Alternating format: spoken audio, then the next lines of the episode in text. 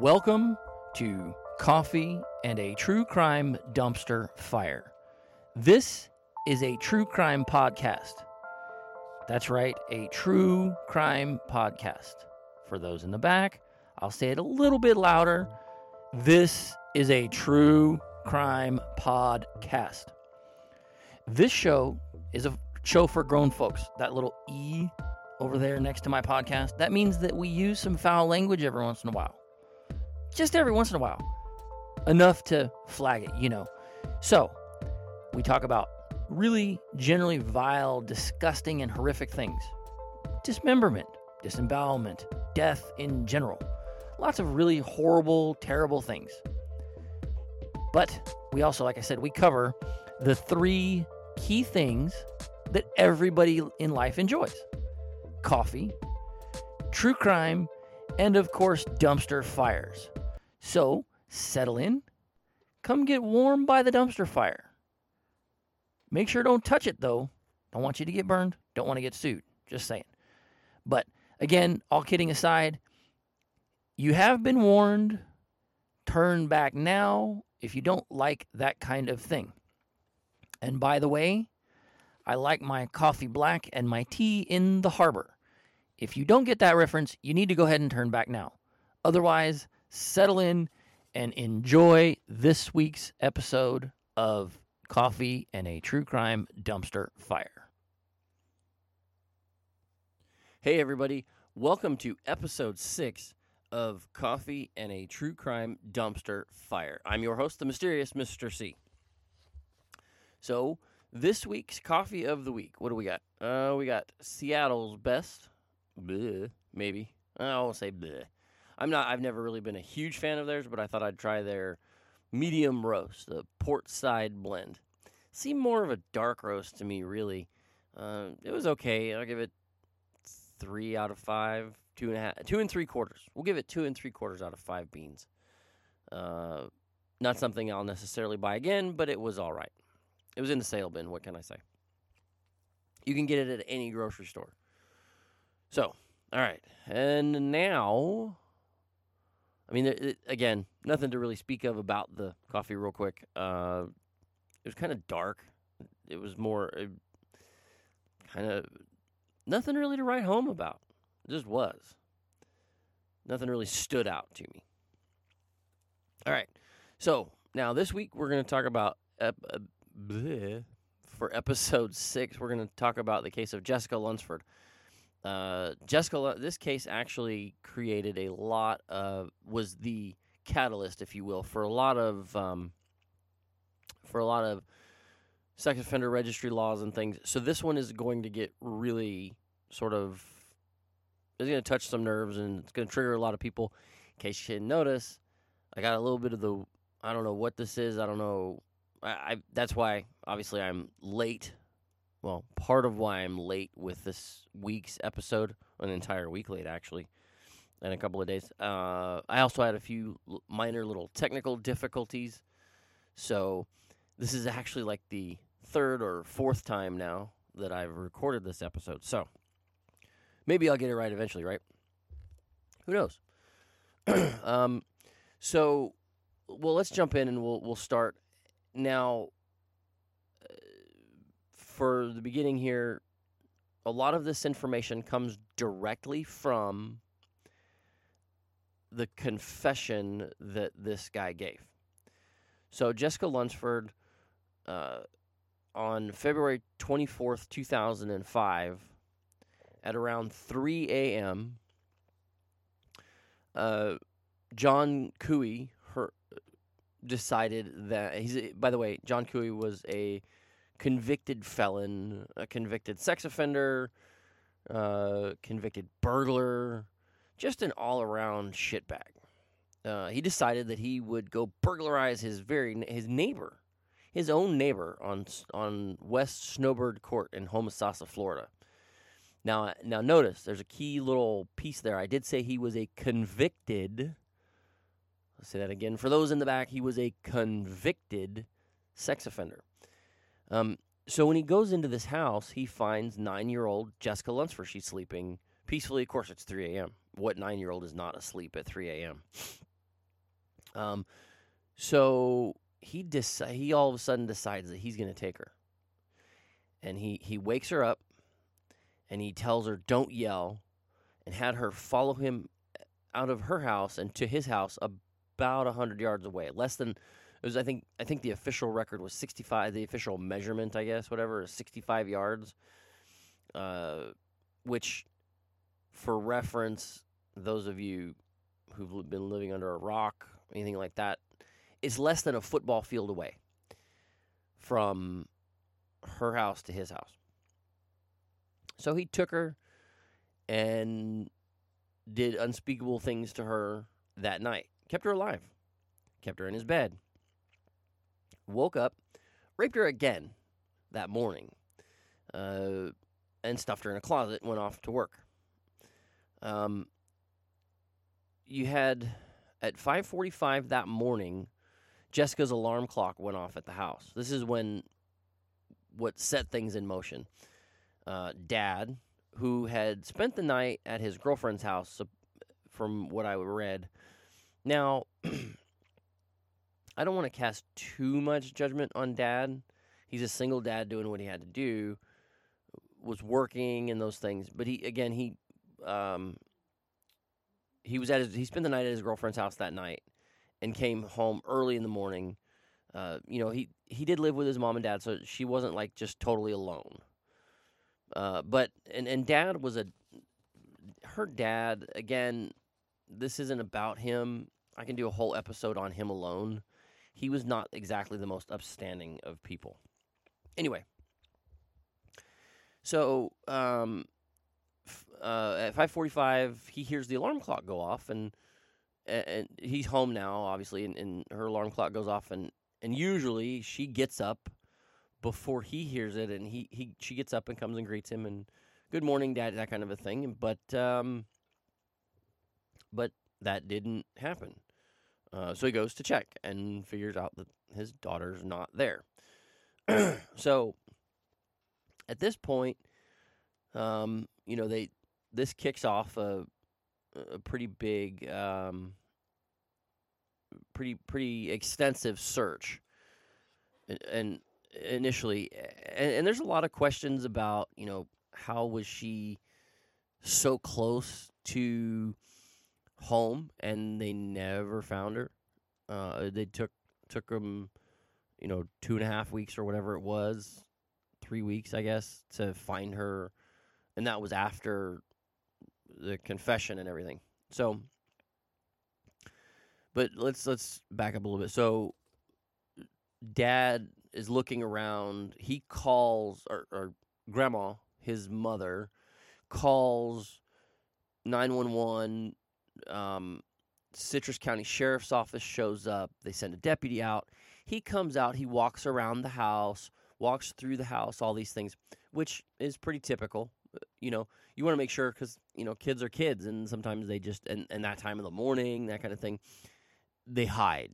Kids do that. It happens. So instead of immediately calling the cavalry and freaking everybody out and and whatever, he wanted the deputy that showed up. He was, you know, checked around the house.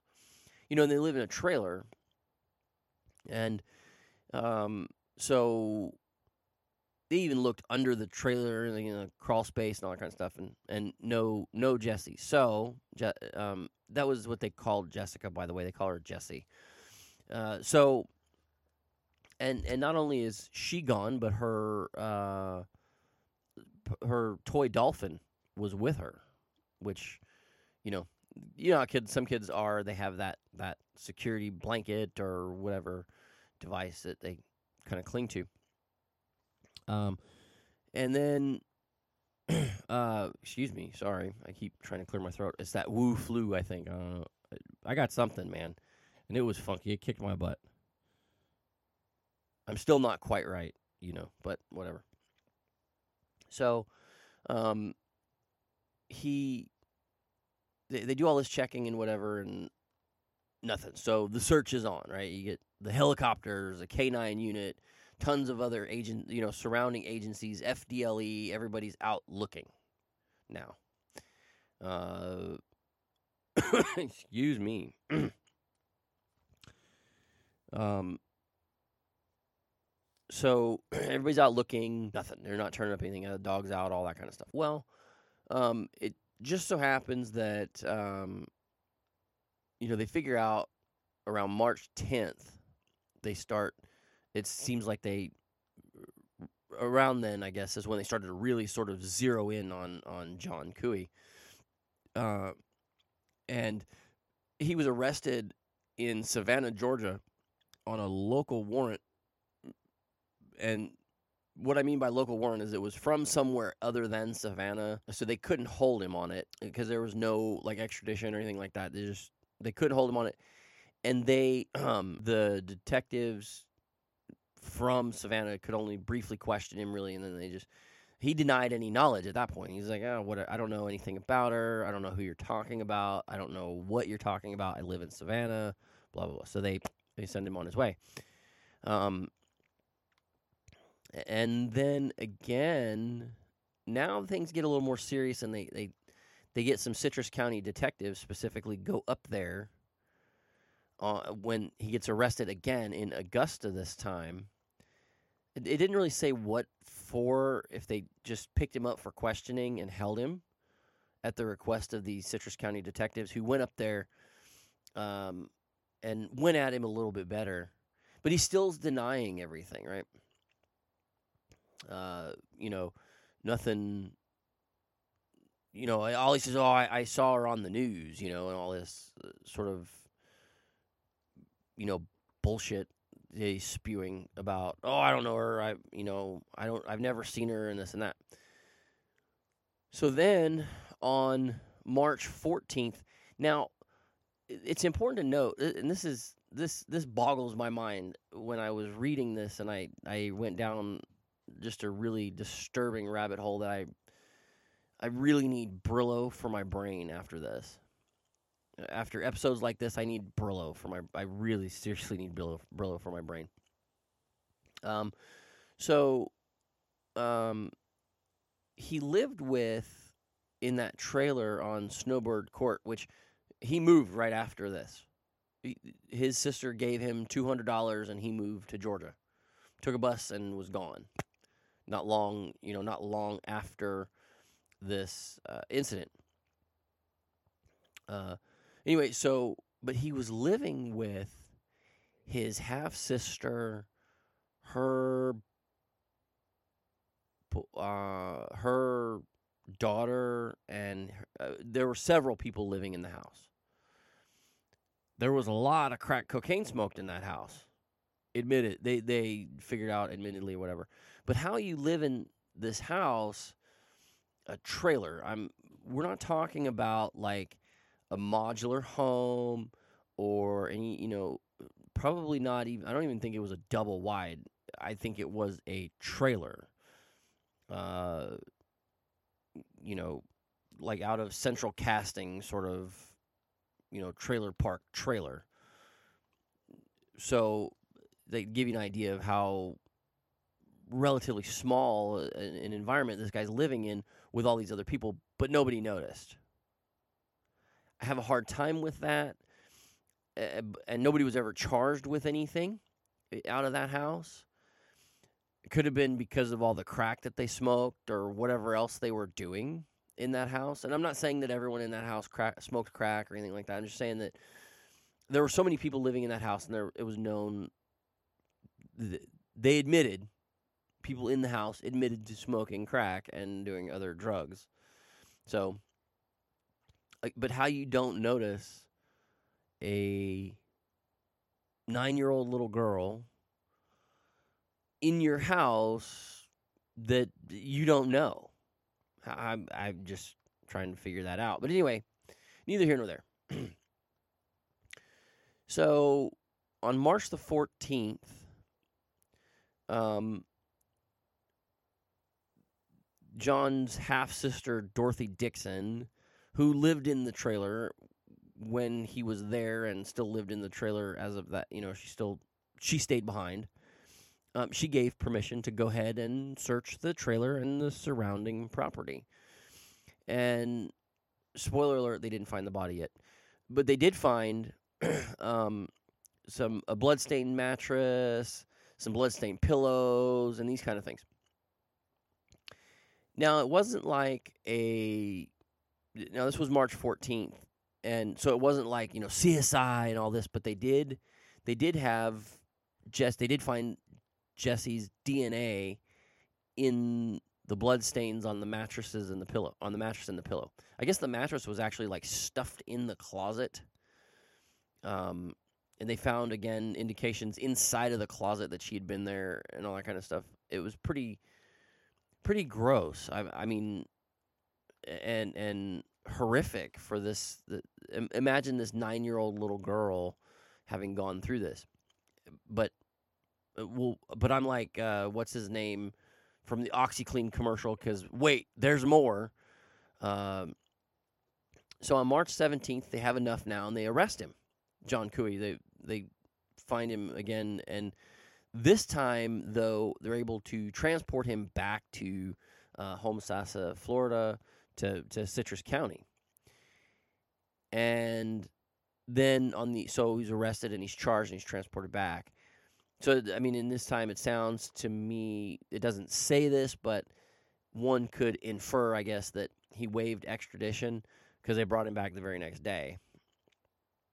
Um, uh, so on the 18th uh, is when things get really, really, really sad uh, because he gives a full confession, and I kind of I went over it with sort of with a very broad brush when I laid out the details of the case for you guys, where you know, um, you know, he picked her, he went in with the intention to burglarize his neighbor, but I mean, what kind of a shitbag human being is he to who goes with the intention of burglarizing your neighbor? I mean, who does that? Why would you go burglarize your neighbor? You have to live around these people. Obviously, he didn't have to live around these because he just up and moved. You know, just up and grabbed a, a, a Greyhound North out of town, but whatever. So, um, after the confession, they go back and on on March 19th, they're able to recover this little girl's body. Now, again, trigger warning because, and I don't believe, I think that's kind of cliche, honestly, for true crime and, you know, and I I try to leave out things like 911 tapes and all that kind of stuff unless I, I just try to leave them out because it, it causes way more. I think at times that I think at times it's appropriate to put in a 911 call or whatever, but for the most part, like with a good example is um, even when I had the 911 call for uh, the Jenny Jones murders, uh, I had that. I just didn't feel it was necessary. It didn't. It didn't further the story at all, and and it just opens up too many too many issues. Anyway, I digress. Meanwhile, back at the ranch, right? Um, so they they uh, trigger warning again. Like I said, I I think they're kind of cliche because you're listening to a true crime podcast. Of course, there's going to be really gnarly shit that you're going to hear. So obviously you're expecting it, but this is a little more gnarly than usual, I guess. Um, so they recover this little girl's body and she was wrapped in plastic in in two plastic bags. And what what they found through the confession was that 3 days after he kidnapped this little girl, so she was alive. Remember they were searching for this girl on on like the 20 late on the 24th uh, late in the morning starting on the 24th and so she was still alive until the 27th. So that raises some questions in my brain. Uh, hopefully, it raises some questions in everybody's brain. What exactly happened that, that they missed this little girl for three days? She was alive. Um, in fact, some I, I read somewhere that they'd actually been to the house while she was still alive at one point. That I I can't confirm that or or so do with that what you want. There's a lot of stuff out there on pretty much any case, but so if I can't really confirm it, I try not to include it. Sorry. I, obviously, I can't unring the bell, but that's I, I read that somewhere. Um, but anyway, so three days she was alive, and then um, he figured he kind of got nervous and didn't want to. He said he didn't. He he told her he he tricked her into climbing into a trash bag, um, which pulled up to you know about I guess probably if I would guess it doesn't say anywhere, but I would I would guess a big lawn bag or whatever a nine year old child probably come up to their shoulders, maybe their neck, you know, um, not quite up to the head if they step in it, It'd come up pretty far, but not quite that far, and then and then he put another bag over top over her head and tied everything up. Now, the way that he convinced her to climb in there was that he told her he was going to bring her home, but he didn't want anybody to see her with him going across the street, you know, cuz back to her house because, you know, he didn't want to get in trouble. Um and and he can he she had her little dolphin toy with her. And that, you know, the little security blanket. So she seemed okay-ish with it. Of course, instead of bringing her home like he promised, and was going to release her, no, he buried her under his front porch. Um, and when they recovered the body, they they found two of her little fingers had poked through the bags and were like fully skeletonized. So that happened right away when he buried her alive. Let me repeat that for those in the back. He buried this child alive. For every day that he was that that he lived on this earth after that, he should have been forced to find a tree and apologize for wasting its oxygen. I think that all of the people like that should. That should be part of their criminal sentence is to find a tree and apologize for wasting oxygen. Anyway, um, this little girl. So the coroner said that this little girl was alive for at least three minutes. Now, when don't do it now, but uh, take a minute and time out three minutes. Set a stopwatch, whatever you're gonna do. Um, set a set a, a countdown timer or whatever on your on on the spy that I'm sure you have. I'm not gonna say its name because I don't want to trigger the one in my office or anything like that because I hate those things. They're probably listening anyway, which is cool. Whatever. Um. Anyway. Meanwhile, back at the ranch, right? Uh. So at least three minutes this little girl was alive under that's that's horrific and that's not okay um that just isn't i mean that's horrible right so excuse me i'll try and breathe at some point right um so now he goes to trial and and for those of you that automatically, as soon as I said he went to trial, went, wait, what? A trial? Why would they have a trial?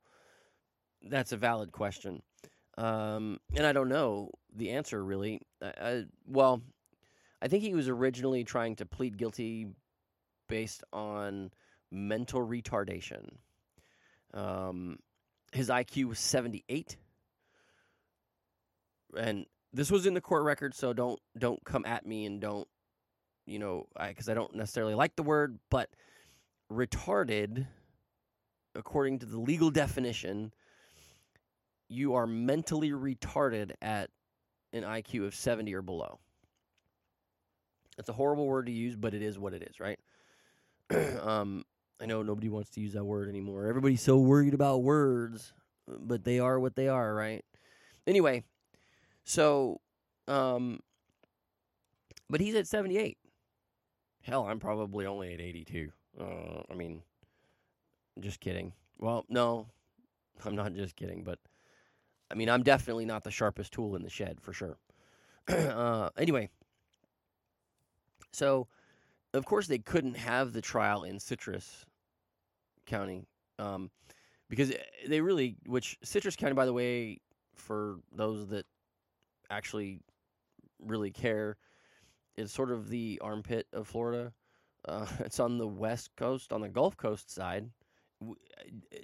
I bet you didn't know that, huh? A little geography lesson. Florida has two coasts. Weird, I know, right? Crazy.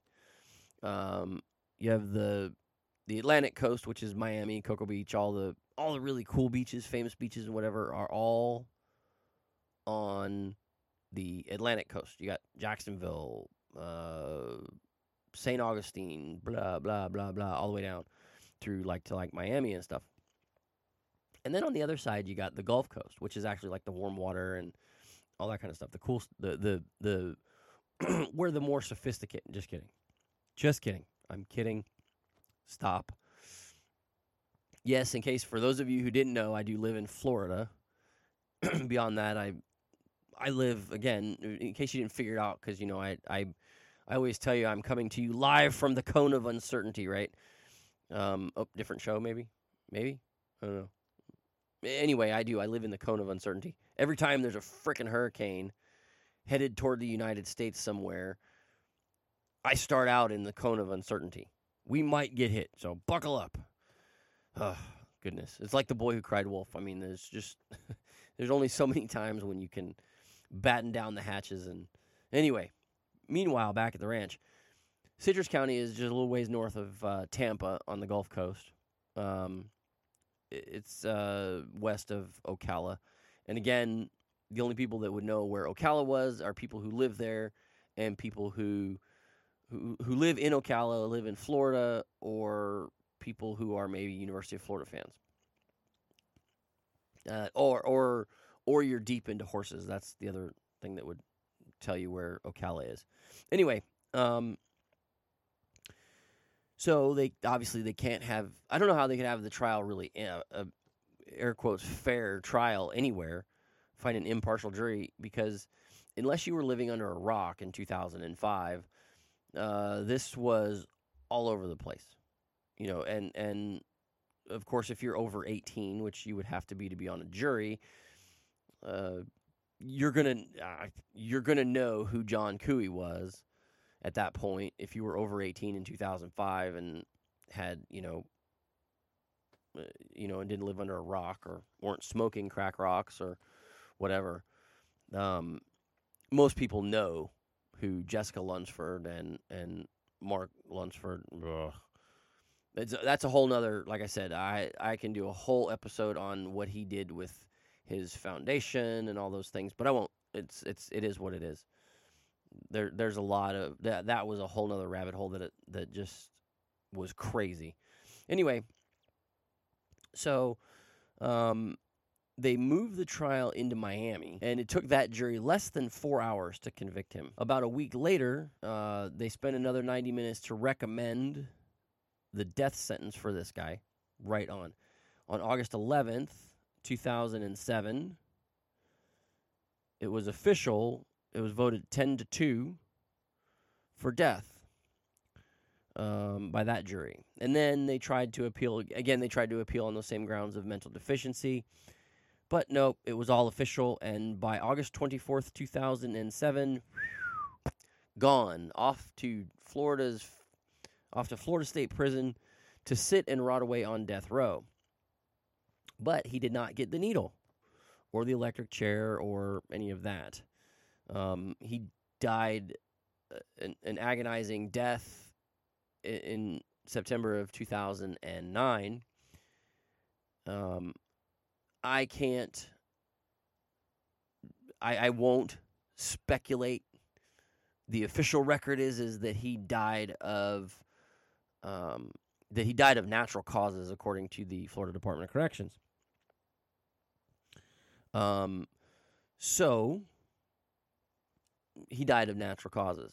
But I can say this people like him, um, in my previous life, uh, I dealt with people like him on death row. Uh, it's a miserable existence for people like him. Uh, they spend every day. They they're a death row inmate in Florida comes out of their cell all of two three hours a week. Um, they come out like three times. They're offered an opportunity to take a shower. Uh, those things are all done, you know, on a weekly basis, and that's the only time they come out of their cell. And then you have people who have, um, you know, they they have family and things like that that that have a little bit of money, so or or they're able to through various charities. Yes, they're out there. anyway, it's a whole nother animal. But people are able to uh, get TV and those things, small little creature comforts that they can keep in their cell. Couey didn't have any of that, I don't think. Well, he didn't. Um, you, spend a miserable existence rotting away. And again, it, look up how he how he supposedly died, other than natural causes. That's all I'm gonna say. Um, it, it was a miserable experience for this guy.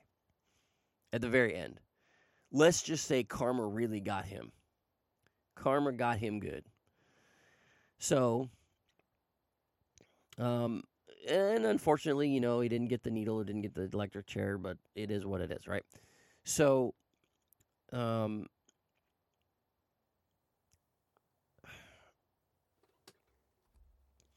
excuse me. Sorry, it was such a short episode this week. By the way, don't get zipped in. Um, you know, the uh, sorry again.